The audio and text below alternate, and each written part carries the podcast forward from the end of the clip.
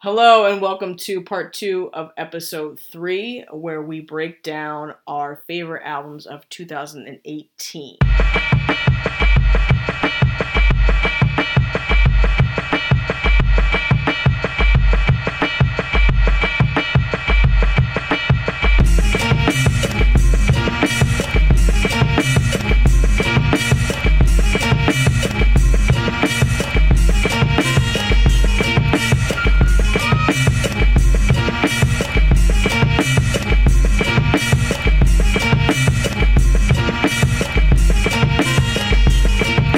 So this is going to be our last episode of two thousand eighteen, and as such, it felt important to reflect on what's happened this year, what's been released this year, mm-hmm. and what we found ourselves listening to. So we've got some, we've got a list, we've got, we've got some artists, some releases. So we, yeah, we couldn't stick with five, we came up with six. So six, which, six each. Six each. So twelve um, total, right? Yeah. So usually it's you know like top five, top ten. This is top six. We're different. We're a little different. Switch it up a little bit. So these are the albums that we appreciated the most out of the year. Um, I do find it comforting that even though there's so much shit to weed through, and sh- when I say shit, I mean shit rap. Um, there are were still so many important albums and so many good albums that were released this year. So that still gives me a lot of hope. As a hip-hop fan. Sure. Um, I was able to easily find six, um, and I could have easily added more to this list. Mm-hmm. Um, but in the interest of time, we shaved it down to six. It, it can be a little bit depressing out here sometimes to be a hip-hop fan in two thousand eighteen, but, you know, there there's good things happening, and so I, I, I want fe- people to feel not discouraged but hopeful, and, and know that if you want good hip-hop, it's out there. You just got to know where to look. It's one of the positive things I think about our, our day and age is that there's so much, there's so much music to choose from. Mm-hmm.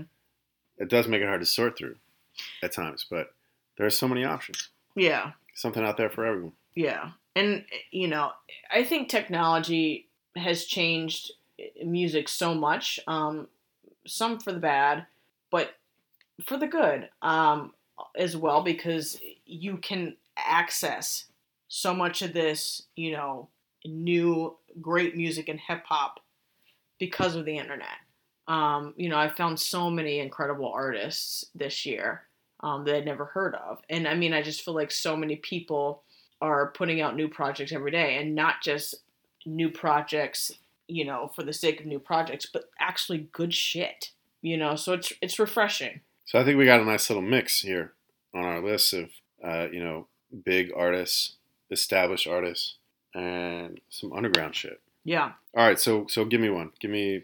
Okay, so top of my list. Give me one of your six. Is this in a specific order? Or? It's not. I mean, I just kind of threw it together. It's not. There's no order to this. There's no rhyme or reason. I threw together six that I loved from this year, and that was that. So first one I'll talk about is Flintlock, which is from Knowledge of Pirate. Yeah. So this is actually his debut album, but it's funny because Knowledge of Pirate has been out since the early nineties. He yeah, rapped for Queen Latifah. He had a short-lived deal with Interscope. Okay. Um, he was hooked up with Teddy Riley. What? Yeah.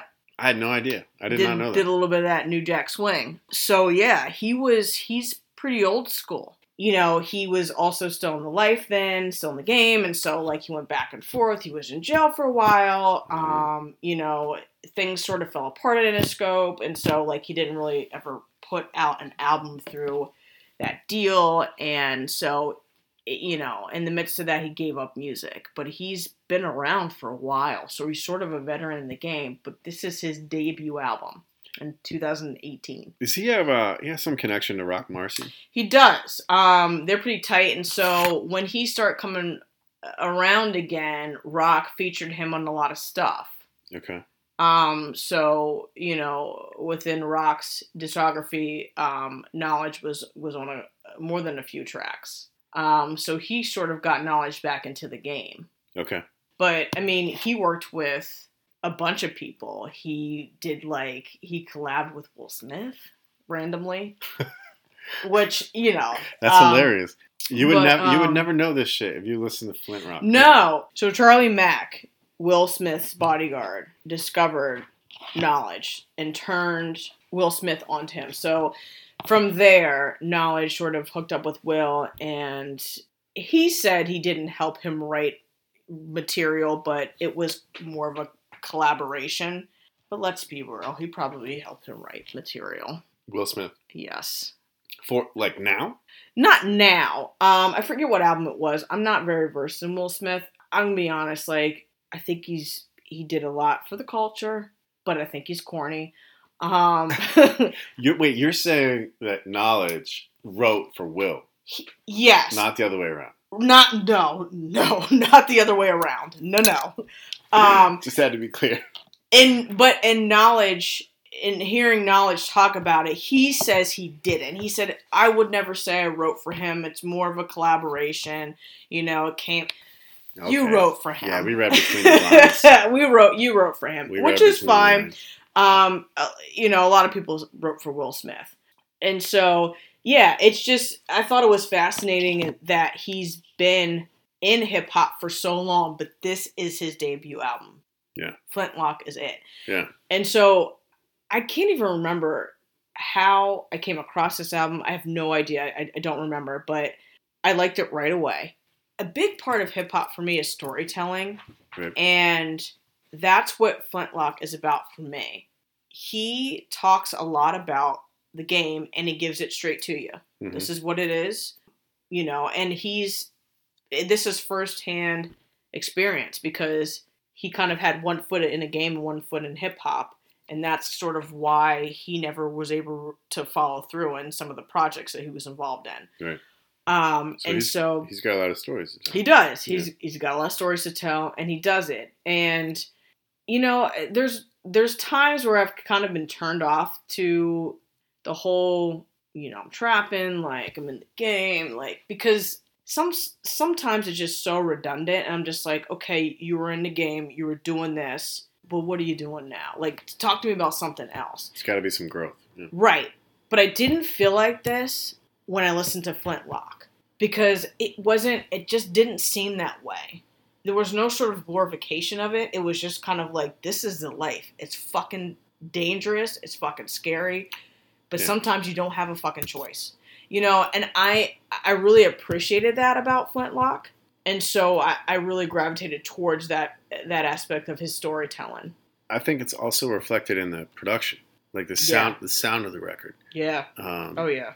Uh, so I'll admit, uh, I am, and we'll probably talk more about this as we get into some of these other albums, but uh, I don't, I don't know that I have the necessary words to describe it. But this, the like minimalist production that has kind of like become a trend, yeah, um, with artists like Knowledge and Roc Marciano and Ka, who I'm gonna, I want to talk about, uh, sometimes doesn't work for me, mm-hmm. but in certain situations, like on Flintlock, it I think it enhances the storytelling.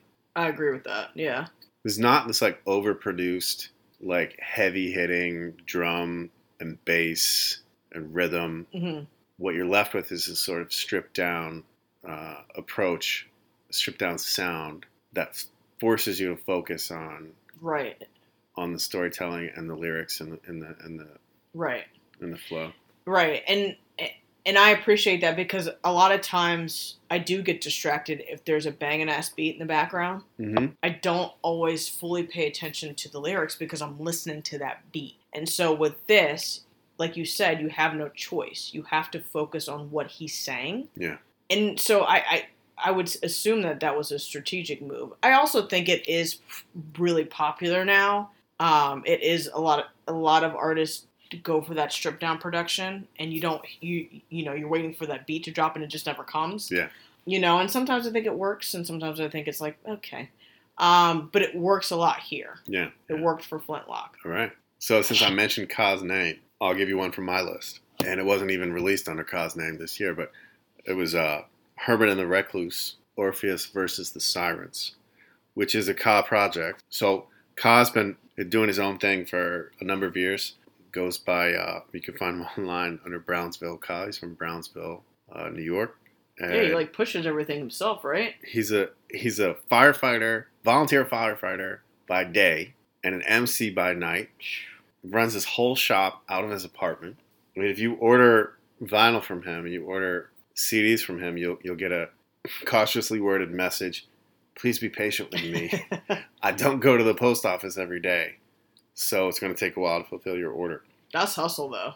It's amazing. What's hustle? It's amazing. Now, I will admit, uh, I've not been listening to Ka for a lo- like from the beginning. Mm-hmm. It, it, he came to my attention a couple years ago because some fucking right-wing newspaper in New York got wind of his uh, one of his albums. Really? Because he there's a song on the album where he talk there's violence against police. Okay, right. In the song, the character. Oh, here we go. Right. The character that he is playing in the song, like I don't even think commits an act of violence, just expresses violent thoughts about police. Oh, we should have talked about this in episode two. We should. We should have. Listen to that, by the way. I don't, so I don't remember what paper it was, but they like they they gave out his name. Really? They, they gave out like they like made it personal, and I was like, "Fuck that! Let me." Oh. Let me go listen to this shit. And yeah. I started listening to it, and I was like, this guy's amazing. Yeah. He's amazing. So he he, he feels a lot like Roc Marciano mm-hmm. or or Knowledge of Pirate, and, and he's got this sort of like monotone yeah. Yeah. flow with this stripped-down production that he does all himself.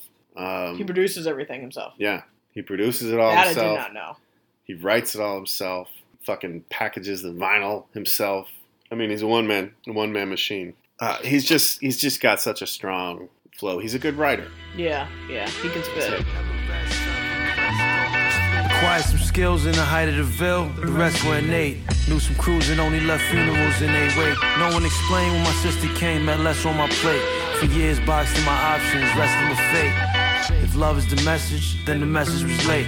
Cause by and large, buying firearms, investing in hate. Was born where a wrong turn on this difficult pavement could be the difference if you live with riches or a vagrant. All fight this poor righteous, only wicked get the payment. And listen, you will miss if you think this is entertainment. So Orpheus versus the Sirens is sort of like his his story, his life story growing up in Brownsville, but sort of reimagined through like Greek mythology. Yeah, yeah.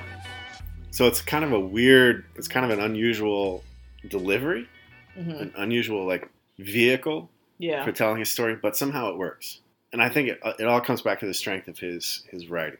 I mean, but look at Wu-Tang and kind of the world they created through right. martial arts. Yeah, somehow melding like the, the it worked the street and martial arts together. Yeah, yeah. I mean, he manages to do Ka manages to do the same thing. I think on on Orpheus and. Telling his story of growing up, you know, in a, in a rough, in a rough neighborhood, but telling it through the through the lens of Greek mythology. It's very unique. I don't know. I love it. Yeah. I I think all his stuff is solid. Um, yeah, he's he's definitely a good rapper. Mm-hmm. I saw um, one of his albums. I don't remember the full name of it. Samurai's in it. Honor Killed the Samurai. Yeah. There you go. At um, Brewery Town Beach the other day, a local record store in Philly. Um, It was like forty-five bucks, and I was like, shit. Wow. I was like, this is definitely not that. Well, actually, some of his vinyl is like mad bread. Well, I'm, I'm, some of it's probably out of print. Some of it's like, I saw one for like one hundred bucks. Yeah. And, I mean, I get it. Like, if you are pushing this yourself, if you're getting it pressed yourself and you're fully paying for this, you got to charge some something to make your money back. But, like, I'll catch you on the flip side, dog, because I can't afford that shit. Well, I went to try and buy... um Orpheus versus the Sirens. Yeah. Just a couple weeks ago, and it sold out. And I mean, he's running it by himself, so I'm sure like yeah. it's not coming back anytime soon. So if there's a copy out there, somebody's gonna try to take advantage of the fact that they've got one of the few Discogs in the world. Maybe, yeah. yeah. They jacked that shit up. I actually saw somebody bitching about him. Um, it was a collector on Instagram, collects like hip hop vinyl. Um, and he was just bitching about how much rappers charge for projects like this. Um, cause I've, I mean, I've seen it. Um, well, Roc Marciano's, uh, last solo album, Behold a Dark Horse, The digital was, version, yeah. He was selling it for like thirty bucks. The digital version was thirty bucks. Yeah. And I was like, I'm going to wait. Like, um, and then eventually, I mean, now it's on C D and it's on Spotify. But, I mean, I, you know, on one hand, I understand it because if you aren't signed to any sort of label, if no one is fronting this money and you are solely doing this yourself, you got to be able to make it back. Yeah. And so I get it. But on the other hand, as someone that doesn't make a lot of money that loves hip-hop, I just ain't gonna be buying your stuff, dog. Like, I can't afford it. Like, it's it's a lot of fucking money. So, like, this guy on Instagram was, like, going in about how these rappers charge, like, hundreds of dollars for their vinyl. And, I mean, I, I get both sides, because that's a lot of money for a vinyl. Like, I don't sure. give a shit what's on it. I mean, whether it's tie-dye, fancy, whatever. Like, but, I mean, it's a lot of money. one hundred dollars is a lot of money to, you know, buy a vinyl. On the other hand, how much did it cost to press the vinyl? How much did it cost to make all of these vinyls in addition of what? And so it costs a lot of money, and so... Well, I think with Ka, like, if, you, if you're a fan and you're paying attention, a release comes out and you order it. You don't sleep on it. Right. Because if you do, you know you're gonna, you might miss your chance right. to get it. Like, so this article in, in this New York paper came out, and I went immediately to his website and purchased Honor Killed the Samurai okay. for twenty bucks, you know? And... And now you see it in Brewerytown Beach for forty-five. Yeah. Which I think I can probably get it for cheaper. I got an in. Yeah. I probably shouldn't say that on the air because then now I may not have an in. We can edit this out. So Ka, Ka's another rapper, though, that um, has a connection to Roc. I actually am not certain what the connection to Roc Marciano is. Mm-hmm. But I know that he has very few features. Like, no guest okay. spots. Okay. On his albums, except for the occasional Roc Marciano mm-hmm. guest spot, and vice versa. I know mm-hmm. the two of them occasionally work together, which makes sense because they have a very similar sound. Right. Yeah. I think Roc, I mean, this is a different conversation, but I think Roc Marciano has kept New York hip hop alive. Well, we should. I mean, I mean hip hop in general. So he's he's on your list, right? He is. So he put out his new solo album this year. That is not on my list um, because he put out another album with D J Muggs. He's actually released three albums this year. So, what's the third one? So, he released a, a solo album earlier this year. Behold a Dark Horse. Behold a Dark Horse, yeah. Is, be- is solo. Before that, The Bitter Dose. The Bitter Dose? R R two. Ah, that was this year. Mm-hmm. Okay. So, three this year. So, Behold a Dark Horse and Bitter Dose. They're not on my list. Um, the third the third album is. Um, so he did a collaborative effort with D J Muggs, who's with Cypress Hill, um, and has done a lot of other uh, projects um, in the game. But they put out an album put out an album called Chaos. And I didn't know this, but I found out later that it's actually kind of a lead up to a movie that they're hmm. going to be involved in next year that they're releasing. Okay. And... And hearing the album and then knowing that makes sense just because of the how the album is kind of formatted. But it is good shit. Um, this works. This combination works. Yeah. And so this is what we're talking about with rappers and producers sort of teaming up. Maybe, maybe you know, you have a, folks that haven't worked together necessarily before, but teaming up and creating this fresh sound. And I feel like that's what Chaos is. It's it's really good. The beats are really good. And and again, it's sort of set up like a movie. Like the intro sounds like the beginning of a movie. Mm-hmm. And so I'm really curious to see what the movie's going to be about now. They're both in it. Yeah, I didn't know that. Yeah. That's interesting. Mm-hmm. Yeah, I think what works about the album is Muggs doesn't like, similar to what we were saying about um, Flintlock, Muggs' production doesn't overpower Marcy. No. Like Roc Marcy. Like you still... You still have to focus in on on his flow, on his story, which I think is what makes it work. Yeah, I, I really I really appreciated this combo. It, it just really worked for me. Kind of curious now. Roc Roc Marciano has such an interesting story. Curious now about the relationship with Muggs and how far back it goes. You know, I don't know, and I, I feel like I never can tell because of the connectivity in hip hop. Like, I, I swear to God, every single day I find out that this person knew that person. They've known each other for this many years. Like, it just, there's so many connections. Mm-hmm. Um, and it blows my mind um, every time I find a new one. You know, I, I, I, all that to say, I have no idea. Like, you know, and Roc's been around for a while, and obviously Muggs has too. Mm-hmm. So I'm sure they've crossed paths. I feel like they must have. Way before they did this. Right. So... It's actually funny to think about this because I don't know exactly what's going on, but I've seen talk about Flip Mode Squad like uh, reuniting. Yes, recently. I've seen that, yeah. And it's just fun to imagine what Flip Mode Squad would actually look like with Roc Marciano like actually a part of it. Because Busta Rhymes, like, Busta Rhymes put him on. I mean, he, yeah, si- yeah, he, he did. signed him. He did. Signed him back in, in the late nineties. Mm-hmm. And, uh, never went anywhere. And I don't know. It's interesting yeah. to think about. But he's certainly carved out a lane for himself and been a significant influence.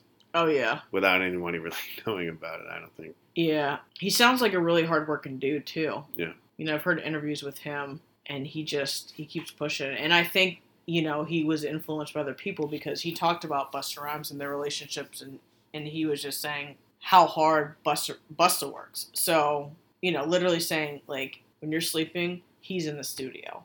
Hmm. You know, he never stops working.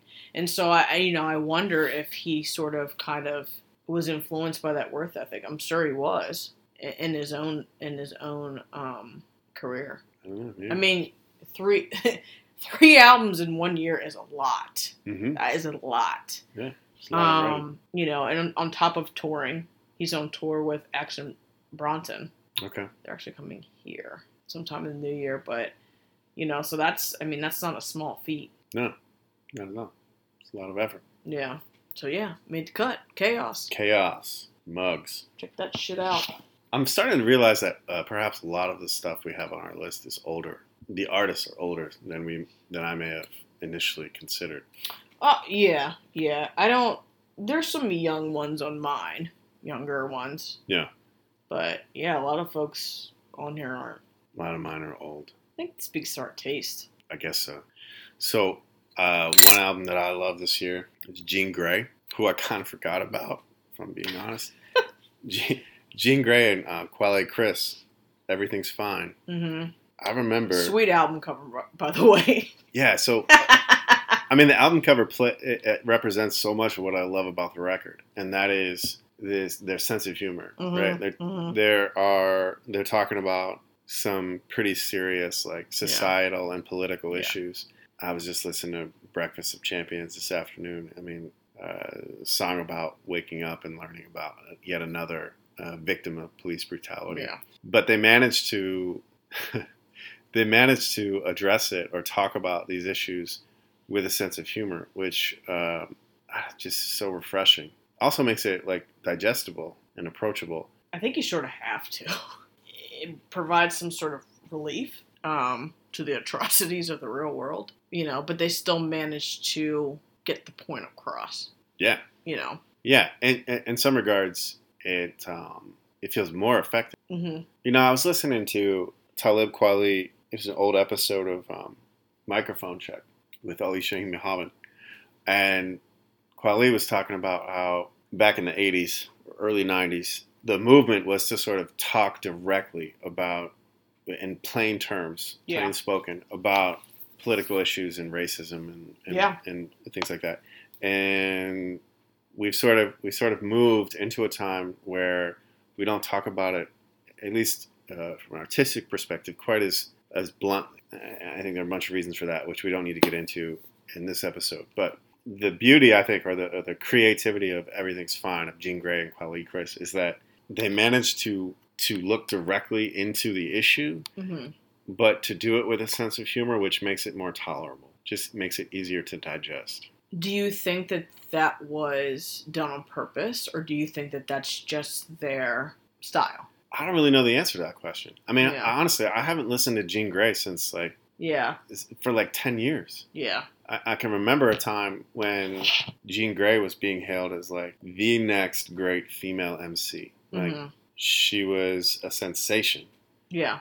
And honestly don't know the whole st- I don't know the story. I don't know what happened. But, you know, I stopped hearing about her. Yeah, it hasn't really been since, I think, two thousand four mm-hmm.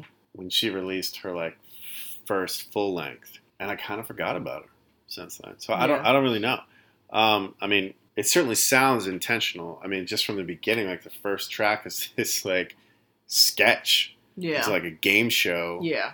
of people who have fucked up situations mm-hmm. who yeah.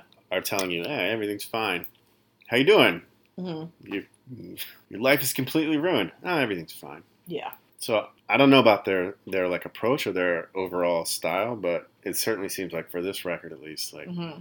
it was very intentional to come at it from this sort of uh, tongue-in-cheek, um, sarcastic, yeah. satir- satirical yeah. um, perspective. I don't know. I appreciate both angles. I like when people get to the point and they're like, no, fuck this. This is what is up. You know, and I think you're right. In the early nineties, that's what the deal was. And even before then. But I also appreciate the other version of that in that, you know, kind of like dropping these subtle clues to a bigger issue. Um, and I think you almost have to be more creative when you do that. Yeah. There's, you know, I'm thinking of a T V show that I watch. It's called Insecure. Um, Issa Rae um, is the creator of the show. And, and you know, they they do that on Insecure. They address issues like gentrification. You know, um, the show is set in Inglewood, and they sort of, like, have her in one scene walking down and sort of just looking like, what's going on? Because she grew up there her whole life, and she's, like, walking down the street, and she's just kind of, like, noticing little things. But she doesn't say, you know, this is bullshit, like, people are, you know, it's just kind of this subtle approach. Yeah. Um, and, and I appreciate that as well. And sometimes I think... when you are trying to speak to a larger audience, I think when you do stuff like that, I think people have to pay attention more. Mm-hmm. And they don't necessarily, you know, somebody's kind of saying to you, like, you shouldn't do this. Versus somebody kind of giving you these subtle clues and you're kind of thinking more. Mm-hmm. I think people sort of are more apt to listen and pay attention. Yeah, I agree, I agree with you. I think an album like Everything's Fine is an album like for the choir. Like, right. You are making that, it, it's, it has, it felt to me like an album for people who already understand, mm-hmm. who already know and need something to like commiserate with. Right. You know, as opposed to like, uh, I also want to talk about spoiler, Armand Hammer or Armand Hammer, whichever you prefer. And the subtlety that those two guys use mm-hmm. and talking about issues, mm-hmm. um, which is more insidious. It's more like, uh, maybe insidious isn't the right word. It's it's it's subtle in an effort to perhaps appeal to a broader audience. Okay. I right. don't I don't know. It seems more educational in some right. in some way. Right. Right. And not that you because I'm always torn between that because I don't think that people should have to censor themselves to cater to anyone else because this is what it is. Mm-hmm.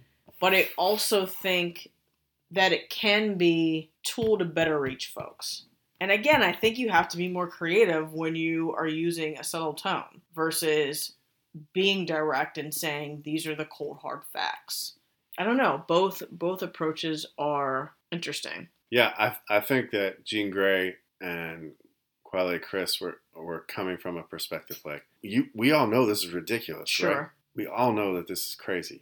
Mm-hmm. Uh, but yet we're still we're still doing it. This is what we're doing, right? Yeah. Which, yeah, which I think is quite different than, than like, Ar- Armand Hammer, who uh, those two guys are are coming from a perspective that is more like, this is fucked up, and this is how this is how you need to see it. Yeah.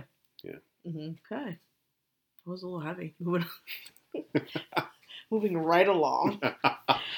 So, speaking of women in hip-hop, Cardi B made my list. Um, for several reasons. So I, I will fully admit I was not a Cardi B fan when she first came out. And so I wasn't privy to her mixtapes. I didn't listen to them. The first song I heard was Bodak Yellow and I hated it. Mm. Hated it. Wow. Um, you know, it, it was, you know, I was kind of fed up and I'm still fed up with the homogeneous sound. And so when I heard it, immediately I was just like, here we go again. You know, it, it sounds like shit that I've already heard, and I completely dismissed it. Then I went and I said, you know what? I'm going to listen to something else that she did. I just kind of want to get a feel who she is. And I went and I listened to Red Bars, which is something that she did. It's not actually on one of her mixtapes. It's just a single that she put out. And I heard Red Bars and I was blown away. Hmm. Say what you want about Cardi B. Say what you want about her antics. Say what you want about her beef with whoever. She can spit and yeah. she can deliver rhymes. And I realized that when I listened to Red Bars, I was immediately sold. And I listened to both of her mixtapes after that. And then as soon as Invasion of Privacy came out, which is the album on my list, I downloaded that bitch. Um, I was I was sold by then. Um, and so she is just, I love how authentic she is. Um, to me, that's hip hop. She doesn't apologize where she came from. She doesn't apologize who she was in the past life. She's very honest about where she, where, you know, who she is, um, and who Cardi B is. And I love it. And, you know, she has, if you've watched her at all and paid attention, the kind of endorsement deals that she has gotten is, is fucking insane. You know, she went from stripper to, to getting all these like clothing deals and it deals with Amazon. It's, it's insane. Um, and, but in all of that, she's never, ever compromised who she is. And that's what I love about Cardi B. In addition to her rapping skills, because I'm telling you, the girl can rap. You get no argument from me. I don't know. She's straight New York. I, I just, I love it. And, and for me, you know, lyrics are important. Production is important. But delivery is also important. You got to be able to spit. You got to be able to flow for me. Um, and she can do both. I think what's also overlooked, perhaps, is her brand of feminism. Yes, absolutely. She's absolutely a feminist. So one of the things that I appreciate about Invasion of Privacy is, as you're saying, like the authenticity of it, mm-hmm. but also her like um, there's like there's like a refusal to compromise. There's a there's a like I love her saying uh, like yeah I stripped but I didn't fuck. Yeah. And there is a difference. No way. And you yeah. can't make an assumption. So forget what you think you know. Yeah. And I did it for a reason. Like you know I had bills to pay. I had to get by. Yeah. And, and that's real shit. Right. Yeah. But she I I, I like that she. I mean, she's unapologetic, but I like that she sort of also fights for women, too, to be who they are and to do what they have to do to make it, mm-hmm. you know, and she is a feminist in that way. I mean, listen to Get Up ten. Mm-hmm. That is such a feminist song, you know, and she's I don't think that she's a traditional feminist and a traditional whatever, mm-hmm. if you want to define, you know, however you want to define feminism. But she she definitely is a feminist, um, and she fights for women and their right to live their lives however the fuck they want to live it. And and sort of like the, I don't know, the opposite of that or the, the other side of that is her, uh, the way she addresses sort of masculinity. Mm-hmm. I'm just thinking specifically of Invasion of Privacy and, you know, like talking about the sort of typical or traditional power dynamics and mm-hmm. how, in relationships and how they're yeah. fucked up. Yeah. How they don't make any sense and how they don't work for women. Right. And she's also telling men to be careful. Mm-hmm. Don't fuck with me. You know, and I like that because, you know, she ex- ex- explained the dynamics, but she's also saying, I'm not going to back down. And this is what I won't stand for. Mm-hmm. So to me, that's feminism. You're defining your terms. And if whoever doesn't like it, fuck off. Yeah, I'll tell you what feels different for me about Cardi B versus like, I don't know, Lil' Kim. Mm-hmm. Is with Kim, it always felt like exploitative in some way. Right. Like that she, I feel like I need to tread lightly here. But she felt like she had to expose her, like dress a certain way. Right. Um, behave a certain way. Right. To achieve success. And I think a lot of that has to do with the culture in the game. Mm-hmm. Right. But I don't necessarily get that from, from Cardi. No, I think she does it because she wants to do it, if she does it. Mm-hmm. And that's the key word, if she decides to do it. I don't know, because I, I think Lil' Kim is sort of a feminist in her own way, too, because she kind of allowed sex to be okay. And I appreciate it because how many men are in the rap game and talk about fucking whoever, you know, and all kinds of shit. But here she comes, and she's she's giving the perspective of a woman and saying that it's okay to say what I'm saying. You know, so I appreciate it that way. But I understand what you're saying, too, because it almost felt forced. Like, she had to do that. It, uh, it felt to me like she was playing the role. Yeah. She, she was... Pl- she, at times, Kim, Kim was, like, playing the role that men expect her to play. I understand that. Yeah. And I almost... I don't want to say she didn't have a choice because she did, because you didn't, M C Light didn't do that. Queen Latifah didn't do that. Right. Missy Elliott didn't do that. Right. You know, so there was a choice. But none of those, none of, I think what makes Cardi unique is none of the women you just mentioned mm-hmm. were ever seen as sex symbols. They weren't. They were never seen as like attractive or sexy or. So like that's the kind of price you pay, quote unquote, to go that route. You're not pretty if you're not up here exposing yourself or shaking your ass. Mm-hmm. But I think now Cardi has a choice. So whether she's exposing herself or fully clothed or whatever, I think that she's defining the finding things on her own terms. It seems to me to be a more balanced right sort of representation. Right. And, you know, I, I don't know. I don't know what the game was like for, for Kim or Foxy back then. I don't know if they felt pressure to do that. I don't know if it was just them saying, this is who the fuck I am, and this is what I'm going to do. I felt a little bit of both with Kim, you know, but I definitely think, like you said, with Cardi, there's a balance. And, you know, it seems as though she is very vocal about saying, I'll do what I want to do, whether I, it, it doesn't matter, you know, and I think that she exercises, she's... exercises the balance more. Mm-hmm. And maybe that's because she has more of a choice, you know, in the business now. I don't know. Like, I don't, I, I would, I'd be curious to know where that motivation come, came from, you know, like what did, did Lil' Kim feel like she was pressured to do that, to, to play that role? Or is that who she really was? I don't know if you believe, uh, did you see the Notorious film? Yes. I mean, if you believe everything in the film, then you then you're led to believe that she was pressured into playing right. that role. That's it's what you got to be sexy. You gotta, other people yeah. decided she needed to be in order right. to be successful.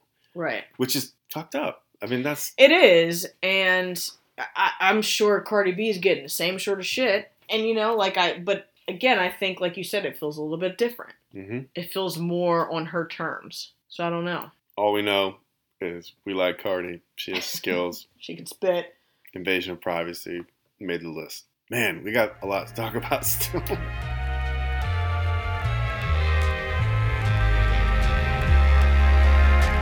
It's too late for dialogue, man. Talk to who? She ain't raised no fool. I rode through Idaho like dude. This game, they don't explain the rules. Packed house, pew the vegetables. Blue vegetables, earthy vegetable notes, barely legible, but no less true. Like we won't always be cool. This America, somebody got to lose.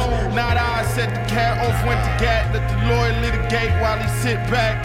The perpetrator was a different shade of black. Beat the case, said let him eat cake in his raps. Service weapon in my face, all I could see was his lips chapped.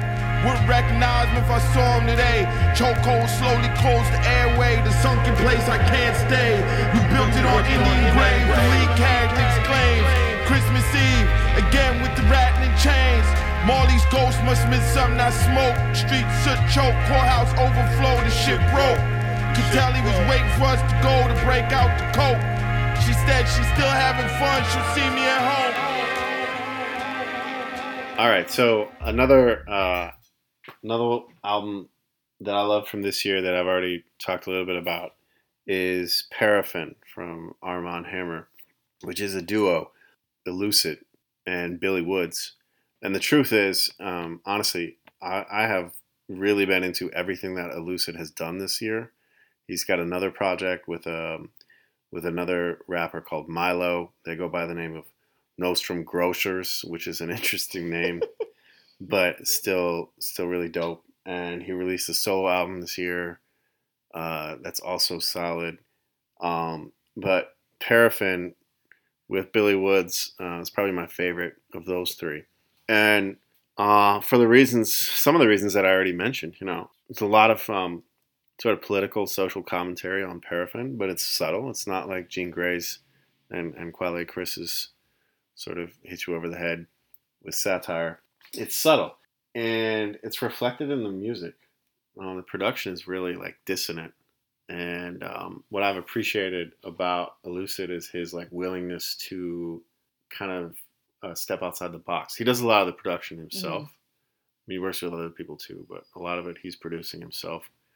And um, you know, I read an interview with him earlier this year. Where he talked about how he's been listening to a lot of like ambient music and a lot of noise. Mm. And I don't know that you can necessarily pick that up in the production on Paraffin, but it's definitely it definitely has a dissonance to it. It's okay. It's dark and it's kind of gritty. Yeah. And some of it does feel like like a throwback to like dusty sort of basement sounds that you might find in early nineties hip hop. Mm-hmm. But it certainly reflects the mood of mm-hmm. the record. Elucid has like not been quiet about the Trump administration and politics of our time, sort of predicting Trump's victory mm. in two thousand sixteen. I did too. Yeah, so I don't know. I you know I, I appreciate the the realness in Paraffin and both both Elucid and Billy Woods' like willingness to to like take us down some dark paths. I think noise. Natural sounds play a, a big role sometimes in production. I remember I used to work for uh, a magazine in Philly, just a small publication, and I remember interviewing a singer-songwriter from the U K, and she just said how she would go around and record just different sounds.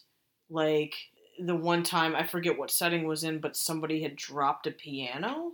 And she recorded the sound and sort of used it later. And I think that's so interesting, you know, especially in hip hop, we, you know, there's such a, a kind of a reliance on, you know, you know, drums and um, sort of hooks from like maybe old R and B songs or rock songs even. But to use natural sound, I think, especially in hip hop, is so creative to do. Yeah, I don't I don't actually know how much like found sound Elucid or, or Armand Hammer mm-hmm. is using in their production, but I do think there are at times periods of the of the album when there might be familiar sounds. Okay. Sounds that like you, you might imagine yourself hearing on a dark night. Okay. In a city street. Okay. And I think that can be very useful in creating a sort of presence. Okay. Right, that yeah. you that you uh, you suddenly become aware of the sounds, and it makes you, it like grounds you somehow. Okay, yeah. That it, it provides a context in which you can sort of stand mm-hmm. and uh, and sets it sets the tone. Right. Sure. Yeah. So I don't know. I've been really I've been really uh, into uh, Elucid stuff this year. This is not to you know discredit Billy Woods. I mean, both both of their uh, writing.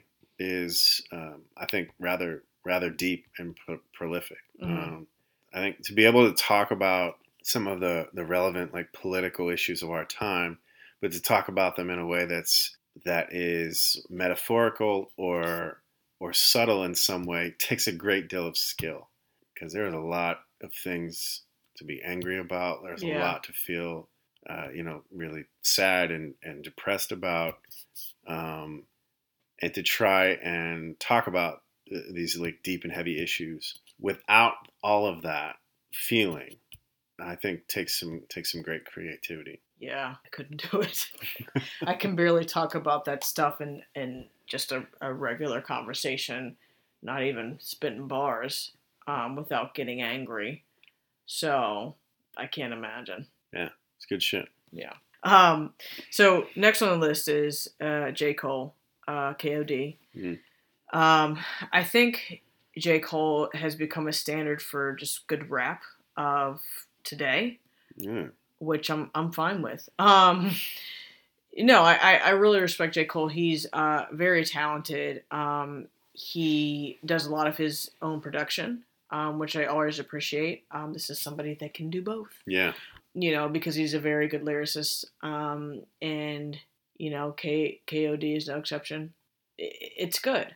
Um, I mean, you know, and, and I love J. Cole because he always gets into real shit, and he's not afraid to sort of talk about issues that are near and dear to him, issues that have affected him and his life. He's not really shy when it comes to that, and I, I really...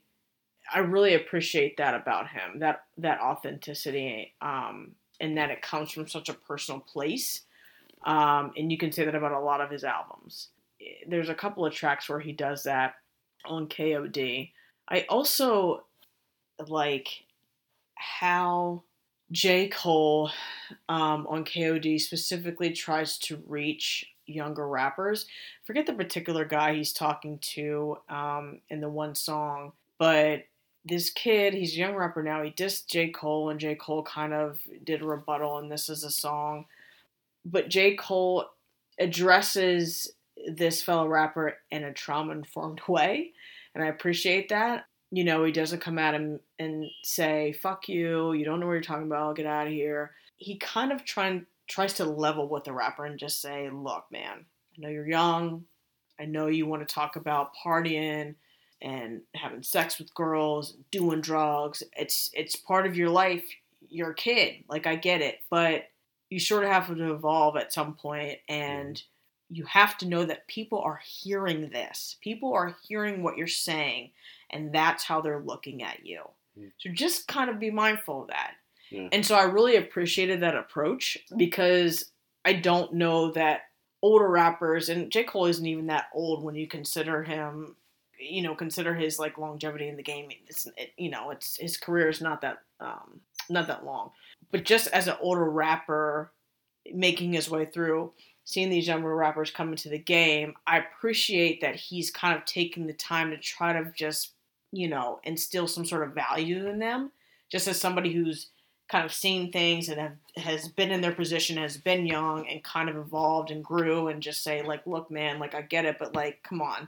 You know, I, I don't know that everyone does that in hip hop. Um, and I think it's necessary, mm-hmm. you know, and I think it's, you know, either you don't say anything at all, or you are Eminem on Kamikaze and you are just like, eh, nah, you motherfucker, you idiot. Like, and, and I just like, I get it. I get the frustration, because I'm really frustrated with, you know, mainstream hip hop right now, but I also think that you've got to have to find a middle ground, and maybe that's the social worker in me, you know, and I think J. Cole does that on K O D. Like, he really tries to reach young rappers and youth in general, mm-hmm. and I really appreciated that about this album. Yeah, it comes from a place of maturity. Right. That I don't, I don't know, we hear a lot of, especially from, like, mainstream, mainstream rappers. Yeah, I don't think there's any doubt Cole is, like, you know, one of the torchbearers. Mm-hmm. In the game right now. Right. Was that him? It was not him. Accident. It was it was not him. I was trying to um, remember the song that he's talking to to this this kid in, and it's nineteen eighty-five. Yeah, I just I, I don't know. I just appreciate him um, on so many different levels. And again, I think he's just become a standard in what good hip hop is in two thousand eighteen, and you know currently. And he doesn't have, you know, boom bap beats. You know, he he does his own production, and it's, you know, his sort of his signature style. And so I would say some of the flow is a little bit contemporary to what's going on now, mm-hmm. but it's still good. And I like that I can kind of find that silver lining in, in that flow, because I, I don't always appreciate it with these newer rappers, but I think it's also has to do with lyrical content. Absolutely. My favorite part of K O D is sort of advertisement for mindfulness and yeah, meditation as opposed to substance use. Mm-hmm. Uh, it's a needed message. Yeah, agreed. Speaking of substance use, we got to talk about Pusha T, and I, I have a feeling it's going to bring up some negative feelings for you. But you can't deny Daytona. I don't. I don't. I. I don't think you can deny Daytona. I can because I never listened to it. You never listened to it? No. Not I, at all? No. I not one snippet, not one preview, nothing. This is a Kanye protest, isn't it? It is, and you know, I, I I'm very aware that if I'm a hip hop fan and I'm doing something, especially like a podcast, you kind of have to set your beliefs aside for a minute and hear everything, especially when you're critiquing albums. I refuse to listen to Daytona um, and anything that Kanye put out. And so... Except you listen to I Nasir. Did, I did listen to Nasir, and I'm going to tell you why. I listened to Nasir because it was Nas. That's why I listened. Because Nas is one of my favorite rappers, and so I broke it down for him. Pusha T has never been high on my list. He's never been somebody that I've sort of... you know, ad- admired or, you know, thought was like one of the best in the game. Like, he's never been that for me. So I guess if he was, then maybe I would approach this differently, but I just... You he, you never listened to clips? I did, but like, not like that. You know what I mean? Like, it just wasn't like, he's never been like high on my radar. Hmm. Now I've, I'm not, I'm not going to lie. I've listened to some of his older works and he's good. You know, like, I don't think he's a bad rapper, but he's just not one of my personal favorites. He's just not. And so when Daytona came out and, you know, Kanye was in this wave of producing these fucking thirty-minute albums, um, I just was not feeling this one. And there comes a time, I think, in hip-hop and in life in general, for me at least, when, you know, personal beliefs and values come into play with, you know, artists' work. Sure. And this is one of those times for me. So I did not appreciate that they used Whitney Houston's infamous bathroom picture where she was clearly using or about to use drugs. Like, I just didn't appreciate that. I, I agree. I thought that it was a total, a to- they totally exploited her, her legacy. Her family is still living. They had to see that shit all over again. And the picture had already been out there. I get it. But I just didn't think that it needed to be used in this case for fucking what. And so, you know, I talked about Flintlock and I talked about, you know, Knowledge, speaking of the game and, you know, tales of drug, you know, um, kind of trapping and, and, you know, being in the drug game. And I know that Pusha does that a lot because he was in the game, but yeah. I feel like that's all he does. That's because you have not listened to Daytona. Okay, so I've not listened to Daytona, so maybe I shouldn't speak on Daytona because I really don't have anything to... I don't I don't really have anything to say about it because I haven't listened to it. So I will let you talk about it and we'll go from there. But that is why I didn't listen to it. First of all, I think I when we were talking about Knowledge of Pirate, I think I may have been saying the wrong album title. Every time I refer to it, and it's Flintlock. It's Flintlock, not yes. Flint Rock. Right, which yeah. I think I was saying Flint Rock, so I just like to go on record. It's Flintlock. By acknowledging that. Jesus. Okay. Um, I don't know that I necessarily disagree with anything that you said. I have a lot of problems with Kanye, and um, fucking hated his solo record. Um, it's a piece of shit. Haven't listened to that either. I listened to all of it. I listened to all of his releases this year, um, mostly out of curiosity and and somewhat out of nostalgia, you know, hoping for Kanye of two thousand four. But um, I don't know. You, I can't deny, if, if he would just shut his fucking mouth mm-hmm. and stick to producing music, it'd be really nice. Because his work, honestly, his work on Daytona is really good. It's... It's undeniable. I've heard that was, out of that series, I've heard that was the best one. Yeah, I mean, I think Nasir is probably uh, close second. But the production on Daytona is, is good. And I think it is the first time in a long time, maybe since Clips mm-hmm. and and Neptune's were working together, that Push is like bent on a record that actually sounds like it belongs to him. Like, okay. It fits. It works. Okay. And I agree. I have problems with uh, with artists, with M Cs that can't seem to move on from from right. from life in the streets. And I don't know why, but I always make an exception for Push. Mm-hmm. I've always felt like he's good about talking about the game, and but this album feels a little different. Like he he acknowledges his past in the game, but is also like coming at things from like a elder statesman in hip hop. And I don't know. I don't know what else to say other he, than... He, I think he does. I don't think he comes at it, because I did read the lyrics. I don't think he comes at it from necessarily glorifying it. Like, I'm still, like, I still got one foot in the game, and this is what it is. I think he's rapping from a veteran's perspective. Yeah. And saying, like, this is what we were, like, and the fruits of my labor... because of it. So, like, you know, which, whatever, like, if that was your past, that was your past, and, like, you know, maybe, you know, it just seems like he was still talking about this empire, and I get it, and I'm not saying, like, there's other albums where you discuss serious shit on top of talking about being in the game. I will recognize it. I just, I don't know, I was turned off by it for, for a few different reasons, and that was just my personal choice. Again, I'm aware that I kind of need to put things aside sometimes when I'm doing projects like this and, and, and doing this show, because you've got to have a perspective and you've got to be able to listen to music and to talk about it. So I get it. But this is just something that I said no to. um, I yeah, made it, yeah, I made an exception for Nasir, and, and you know, that album is good. Um, and I, I was kind of confused because... I just got so mad because there are lyrics and verses from Kanye on there that are fucking good. And they're old Kanye. And I'm just like, what are you doing? And honestly, I have a theory. If you listen to his albums, you can tell when he starts to lose it. In my in my opinion. I, I think when he starts to lose it, it's it's him. The problem happens. The, the issues occur when it's all him. If you go back and you listen to old Kanye, mm-hmm. old Kanye is not Kanye. I mean, he's not writing that shit. He's got someone else writing for him. Do you think he wrote on My Beautiful? No, I Dark? don't.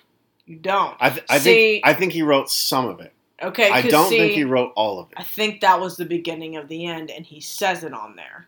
I believe that he was warning everyone on, for, on that album. But but uh, until Beautiful, so we could do a whole fucking episode about Kanye. Oh, we could. We could do a whole series about we Kanye. Could. Before Fantasy.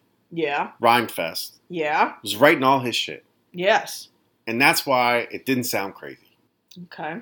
So I always knew that Kanye wasn't like the best. If you're a good M C, you can freestyle. Even if you freestyle previously written material. You can get on the mic and you can freestyle. Mm-hmm. Seeing Kanye freestyle, it ain't pretty. You know, I with that, with all that said, like I was always sort of aware that all of this wasn't coming from him. Like, yeah, no. Do you know what I'm saying? Yeah. And so, which I get, but like, so you're saying that when he stopped letting people write for him, this is what we get. Is that what you're saying? Yes. Okay. And so you believe if he had never let anyone write for him, this is what it always would have been? I, so I don't know if I can say that okay. definitively. Like, Through the Wire. Yes. I don't know how. I hear You hear Through the Wire. I hear Through the Wire. And I think, like, that is that shit is so personal. Like, I don't know how. He had his, he did it when his fucking jaw was wired. Right. Yeah. So who's, right, like. But he had, in my mind, he had to have written that. Right? Yeah. So. I don't know if it's as simple as saying like if, if he writes his own shit, yeah. it's terrible. I think I think it's com- it's more complicated than that. Right. Like something happened along the way, and you can make an argument that it had to do with his mom or whatever. Uh, something changed. I do think that the more he has control now, the shittier it sounds. And I'm very interested. So one of my former classmates was his head studio engineer, mm. who I have.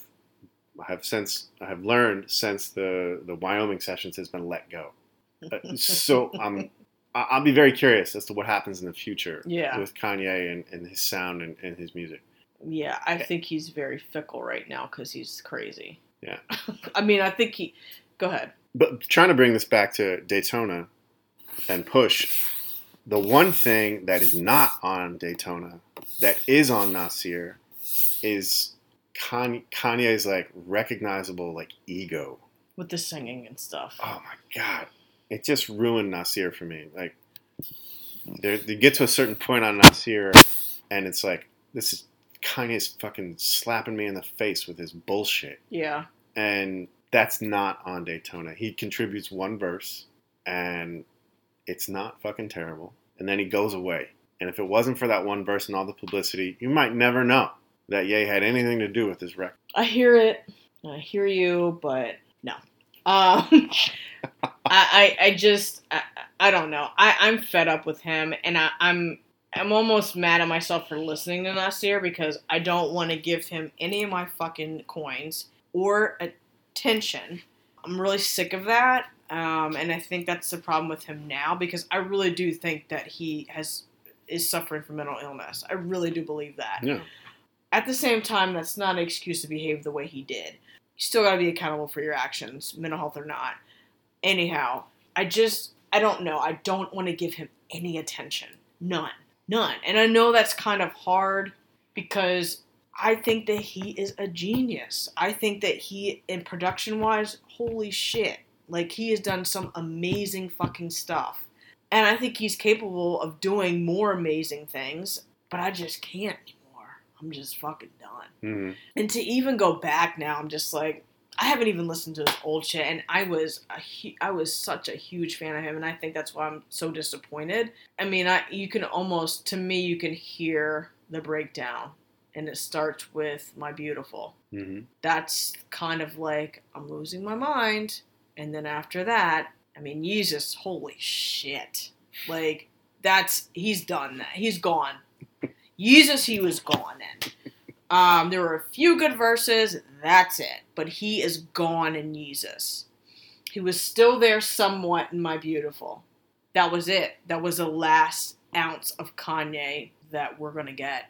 In my opinion, that was it. Well, you might be right. Anyways. Moving on. All right. That so, was far more attention for Kanye and I, than I and wanted I knew, to give.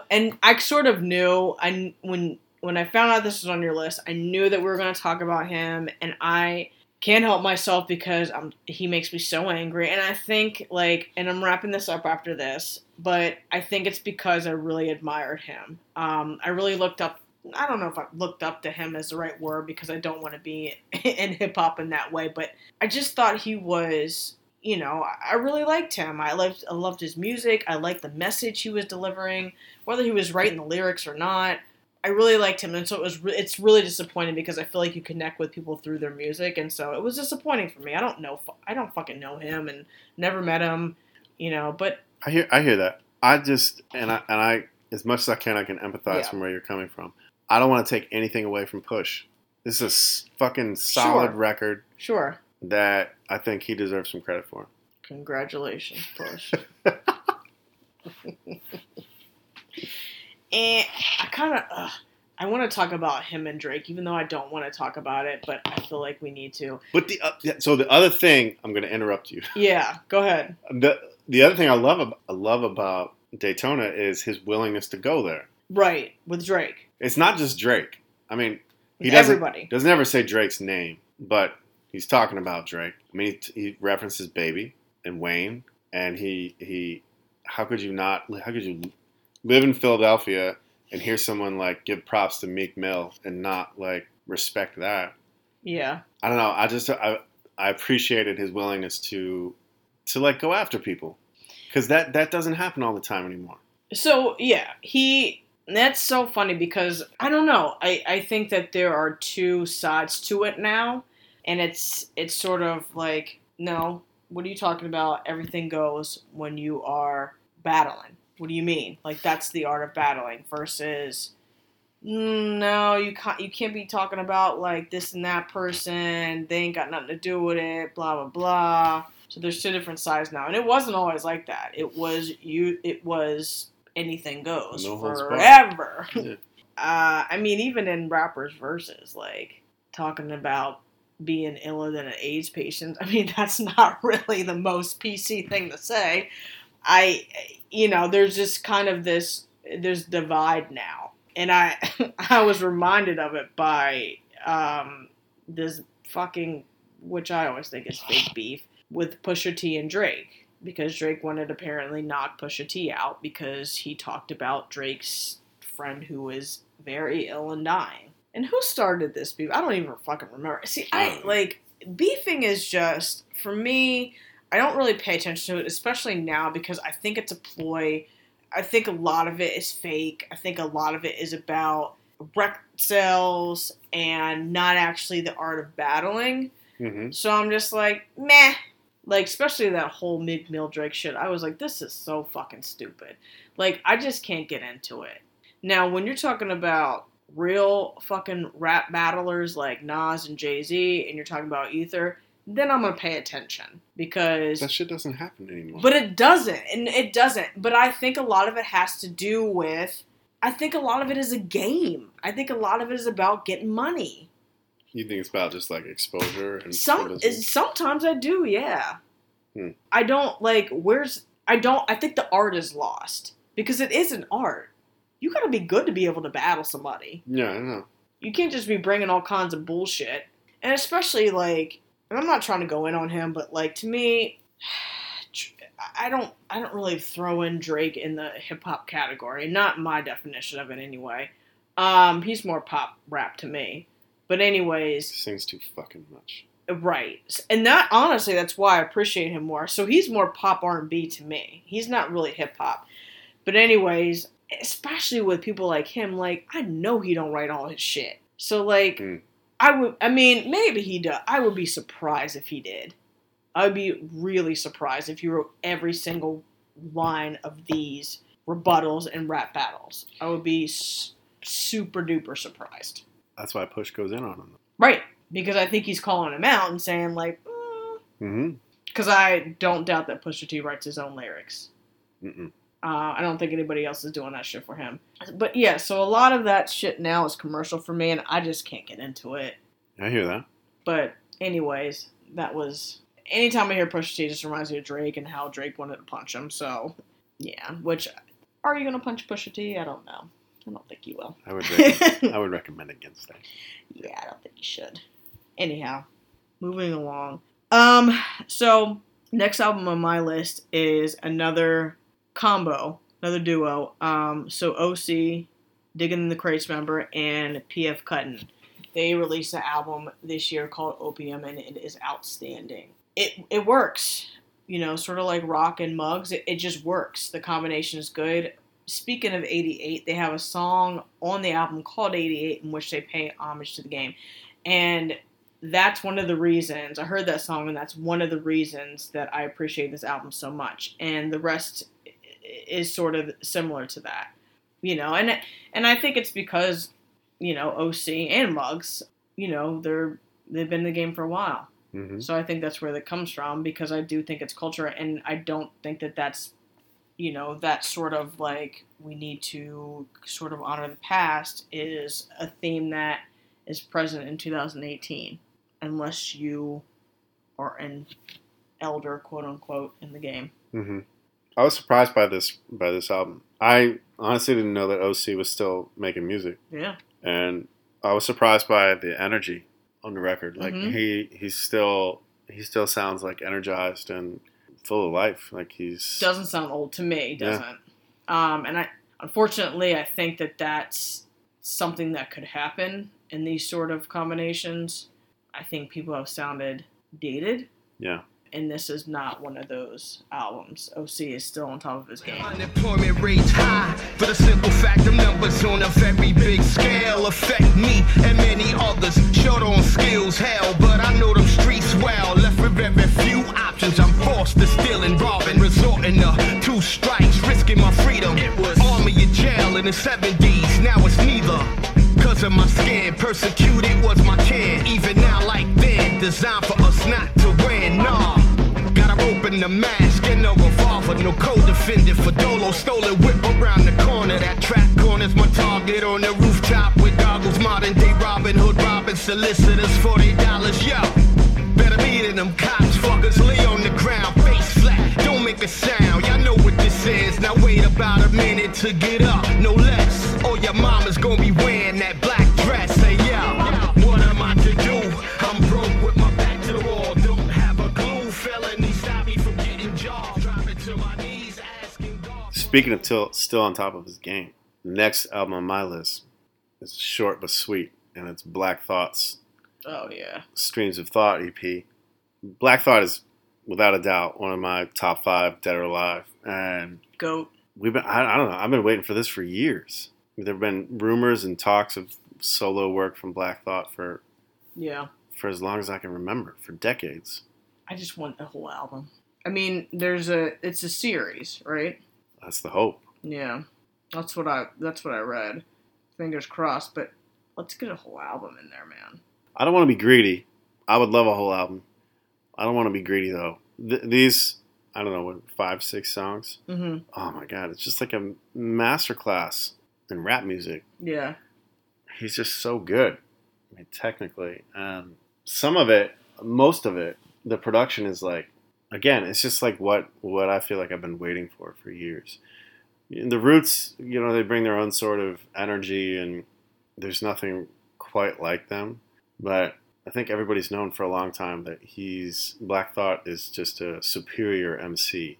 And to hear him finally like teamed with a worthy sort of studio producer in Ninth Wonder. Yeah. I don't know, it's just so, so exciting. I don't know. So good. I think because he's so good, it's so, like, I want to see him do projects with other people because he's so good. I think he can do projects with anybody and make it good. Yeah. I mean, I can't remember. It's on one of Roc's albums this year, but he does a guest feature. I think it's on Behold a Dark Horse. Yeah, yeah. And like you said, it's that kind of uncut track, and it's like there's no heavy like bass line or anything like that. He tears it up. Mm-hmm. I think you have to be, you know, I've talked about this with other people. You have to be pretty confident as an M C to have a Black Thought feature. And there are not a lot of them. Yeah. And I think that's for good reason. I think yeah. I think most people just don't want to be like out-rapped on their own song. Yeah, I think you're going to be with them. Yeah. Almost every time. It's funny because I think that I think people slept on him, but almost forgot what he was capable of. And then he rapped on Funkmaster Flex, and people were like, okay. Remember Black Thought. Yeah, I mean, how many years after like he started? Yeah, and he was fucking spitting that. Right. He's just yeah. gotten better. I think he's just I, gotten I do, better. I agree with that. You know, and it's it's so funny to me because a lot of people didn't even know who the Roots were until they were on Jimmy Fallon. Mm-hmm. People had no idea who he was. Mm-hmm. A lot of people still don't, I think, honestly, unless you're in like into hip hop. But yeah, I think that's just a result of like the. The lane they were in, like yeah. the perspective they were coming from. Like yeah. he had been making shit with top-notch producers in the nineties. Like he, I think he could have easily had a career like Jay-Z has had. Like, oh, absolutely. He definitely could have. Why do you think he didn't go solo? I don't know. If you read some of the, so he seems like super quiet. Like yeah, I've I've listened to interviews and I'm like, and kind of personal and yeah, and the way that um, Questlove sort of talks about him. It's almost like he he doesn't have the ego. Yeah. Which is kind of weird because he's on national television every night. But but he's certainly got the skill. I think it maybe it's better for him with other, yeah, I guess other people around. I mean, even if he is the one spitting a lot of the verses, it's not just him. In the Roots. Yeah. Yeah. He's always seemed... I obviously have no idea what's going on in his, his mind. But, right. But uh, to me, it's it's just felt like he's always seemed more comfortable in that sort of yeah in that sort of environment where he's not the like sole it's not, focus of attention. Right, spotlight down on him. Even even this, the like live shit that he does, like um like J period like live mixtapes. Yeah, where he's he's he's bringing like six M Cs on stage with him, and it's not all about him. It never is. No. He just did one with, didn't he just do one with Pharaoh March and Rakim? Was that yeah, him? Yeah, and was it Rakim? Yeah, it was Pharaoh yeah, March and uh, one of the guys from Black Sheep, Drez, I think. Was somebody else? I thought it was this. Okay. Yeah, I mean, he does these things, like, routinely. I'm, I'm remembering one where it was, like, I think Pharaoh March was in that one, too, and Jadakiss and yeah, all these all these old school M Cs. I mean, he's just always putting other people on. The Roots yeah. have always done that. Yeah. I mean, go back in history and think about all the people that got their first shot with the Roots, like Beanie Siegel and mm-hmm. Eve and Jill Scott. And yeah, yeah. There's a long list of them. But Streams with Thought, it's just just him with a couple guest spots. But it bangs out, and I mean, as an E P, it was just certainly leaves you wanting more. That's for sure. Yeah. Hopefully there'll be a volume two soon. That's the hope. What my, else you got? My last one is comes from an M C named Recognize Ali. I first heard God's Vision earlier this year, and I was sort of blown away. Um, I'd never heard any of his songs before, and the album just totally was like, what is this for me? Hmm. Um, and I first heard him on uh, the Take It Personal podcast. Um, they had played one of his songs on the album I'm talking about, uh, God's Vision. They played Shiny Ski Masks, and I was just kind of like, damn. It just bumps. And so I love samples, and I'm a sucker for just an old, silky smooth R and B song sampled into some mm. grimy boom bap beat. Yeah. Um, and that's just what God's Vision was for me. I mean, it starts out, the first song is Tomahawk Blades, and it's so, it's just so silky smooth, the beginning of it. And the sample is Sexy Ways by Hodges, James, and Smith, um, this trio that was on Motown in the seventies. And it just is, you know, it just starts out almost, it almost has like kind of an eerie sound when you listen to it. Mm. And and then it gets right into the verse. Um, and it just, I was so attracted to this album in that way.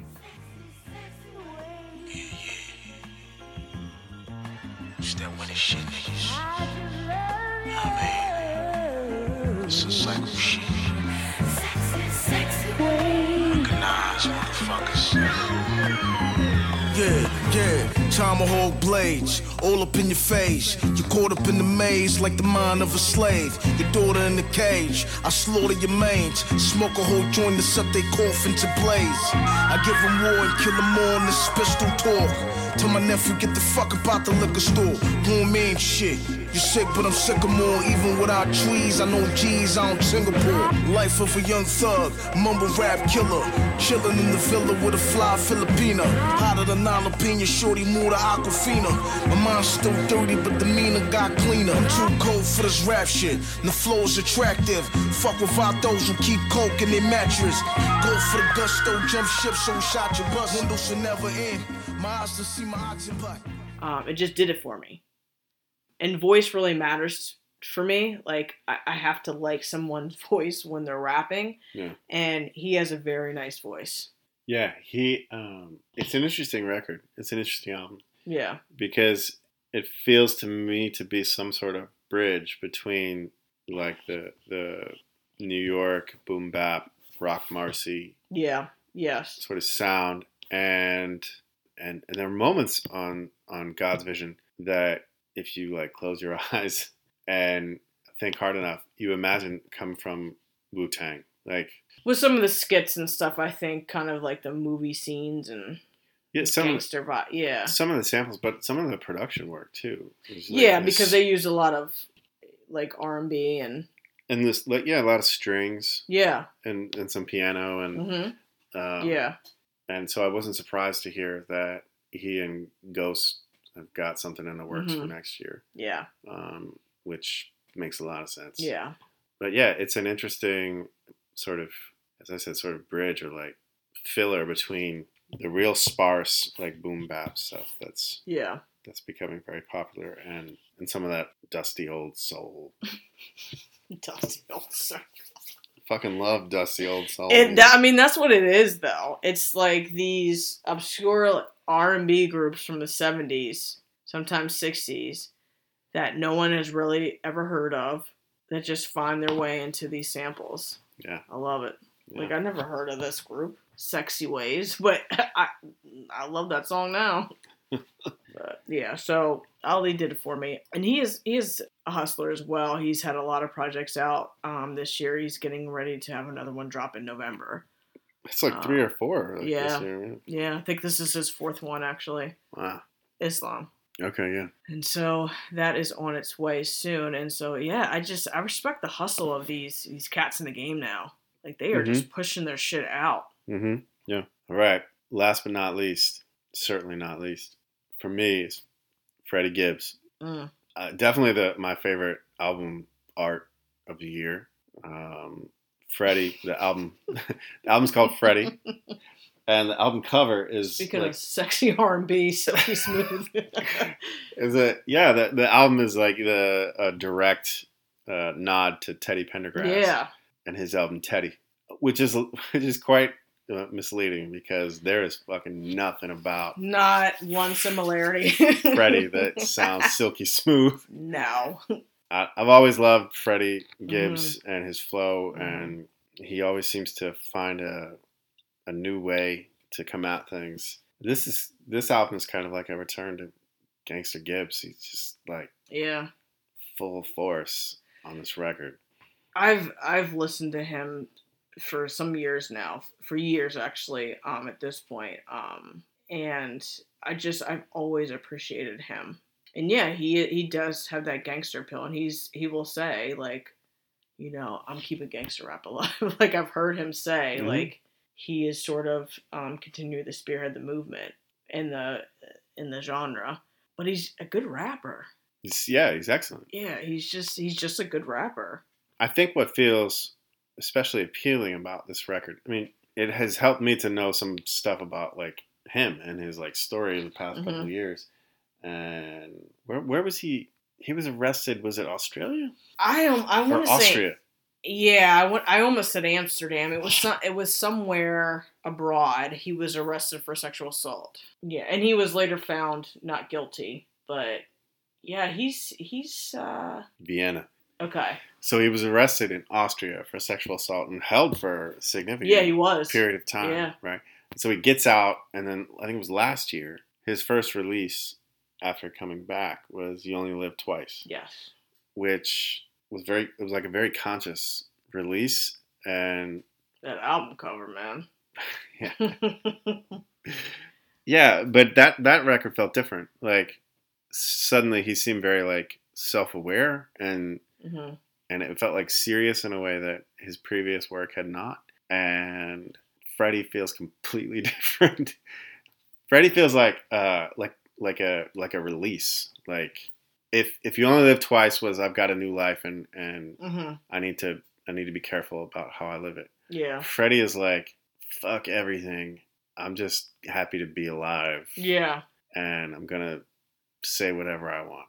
And I think he's been through a hell of a lot, so I get both sides of, of that. Yeah. I always pay attention to what Freddie's doing.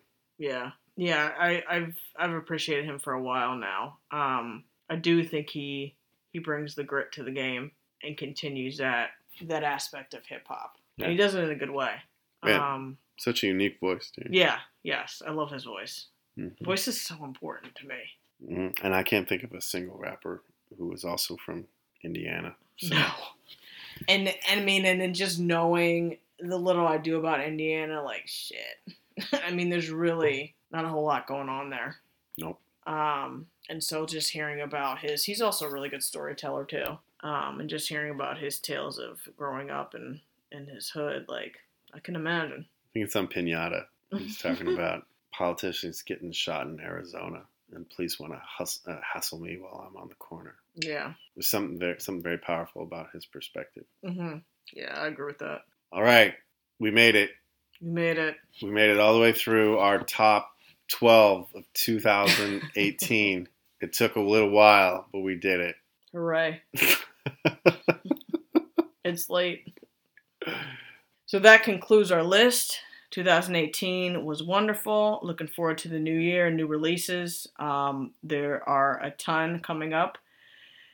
So we hope you enjoyed this. Um, again, this is part two of episode three. So please listen to episode three in its entirety. Um, stick with us. You can listen to The Next Movement on all major podcast platforms except Spotify for now.